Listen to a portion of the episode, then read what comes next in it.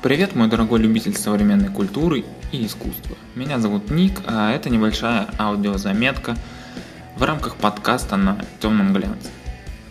И сегодня я бы хотел тебе рассказать кратко, кто такой Марсель Дюшан и почему же он считается создателем действительно чего-то нового. Мы можем это назвать Марсель Дюшан, создатель новой визуальной культуры.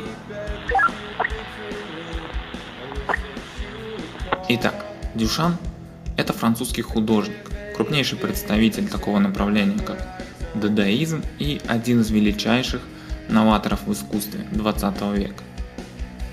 Родился 28 июля 1887 года близ Руана в Нормандии, в семье художника. Учился в Академии Жюлиана в Париже и увлекался физикой и математикой. В ранний же период своего творчества Марсель под влиянием живописи Сезана и Матисса писал достаточно яркие и смелые по цветовому решению полотна. В 1912 году, экспериментируя с формами и цветами, художник создает одно из, наверное, своих самых противоречивых произведений. Оно называется «Обнаженная, спускающаяся по лестнице». Вся динамика и движение на полотне были переданы при помощи всего лишь пересекающихся плоскостей и ничего более. Так вот, начиная с эпохи Возрождения, изобразительное искусство гонялось за реальностью. Оно старалось ее как можно точнее повторить.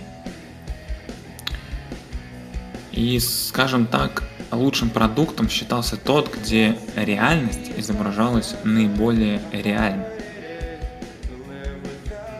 Грубо говоря, таков был критерий качества в то время. Но в конце 19 века все меняется. Сомнению подверглись оба понятия в словосочетании «изображать реальность». Например, когда кубисты наклеивали на холст какие-то веревки, газеты, обрывки игральных карт, они нарушали принцип изображать. Когда же тот же Дюшан рисовал плоскости и называл это обнаженное, спускающееся по лестнице, то нарушался принцип изображать реальность. Но уже в 1913 году Дюшан почувствовал, что исчерпал возможности живописи. В результате в его голове возникает концепция изделия или ready-made, то есть готового продукта. Эта самая концепция в дальнейшем и прославит Душана на весь мир.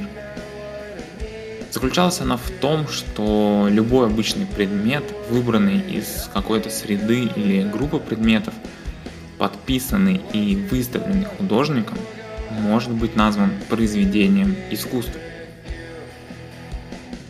Вот здесь-то и начинается самое интересное. В 1917 году в Нью-Йорке на выставке независимых художников Марсель представляет свою новую работу. Это был писсуар под названием «Фонтан». Но, к слову сказать, э, Дюшану писсуар не дали выставить. То есть он его не выставил. Он заплатил а, за участие 6 долларов, но в последний момент а, устроители выставки просто чего-то испугались и не дали Марселю выставиться. Писсуар был навсегда потерян для человечества и до сих пор о нем ходят легенды. То ли он затерялся в запасниках этой галереи, то ли просто сам Дюшан выкинул его тогда на помойку. Но этот фонтан и, к слову сказать, еще черный квадрат Малевича. Это, это две яркие манифестации факта смерти искусства.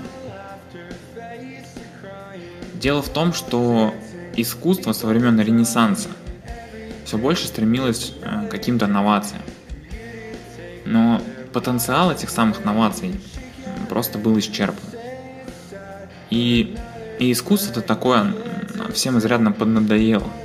Надо было что-то менять, менять кардинально, но не в искусстве, а менять само искусство. То есть менять его смысл, менять его взаимоотношения с жизнью, со зрителем, с художником, менять, в конце концов, роль искусства в обществе, ну и так далее. Вот поэтому искусство и умерло. Но фактически а, вместе с писсуаром Дюшан выставил идею. Идею о том, что художественный акт – это не а, конечная картина масла. Художественный акт – это те сложные процессы в голове и душе художника, которые предшествуют написанию этой самой картины. Опровержение старых парадигм и очевидных вещей и расширение тем самым границ искусства в этом является гениальность Дюшана. Моей самой любимой выходкой Дюшана, который к слову, все были направлены против общественного мнения, да и искусства в целом, это были нарисованные на репродукции Моны Лизы усы и борода.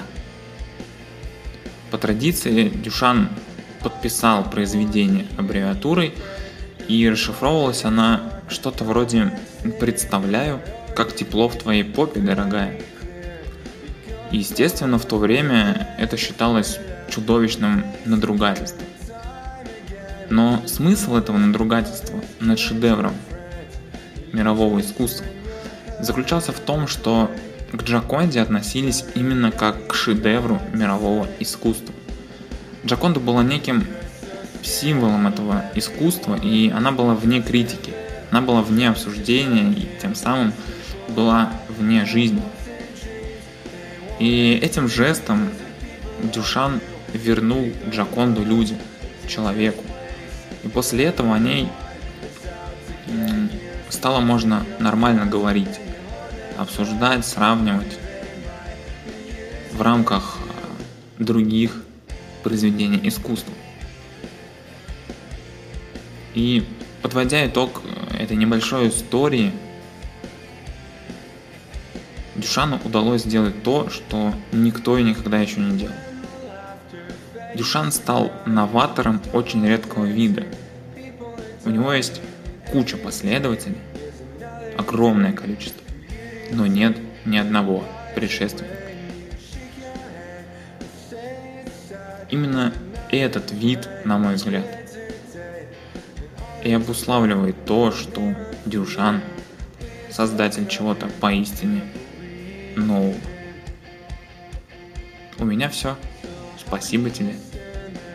Заходи в темный глянец. Там много интересного, и я покажу тебе, что такое современность.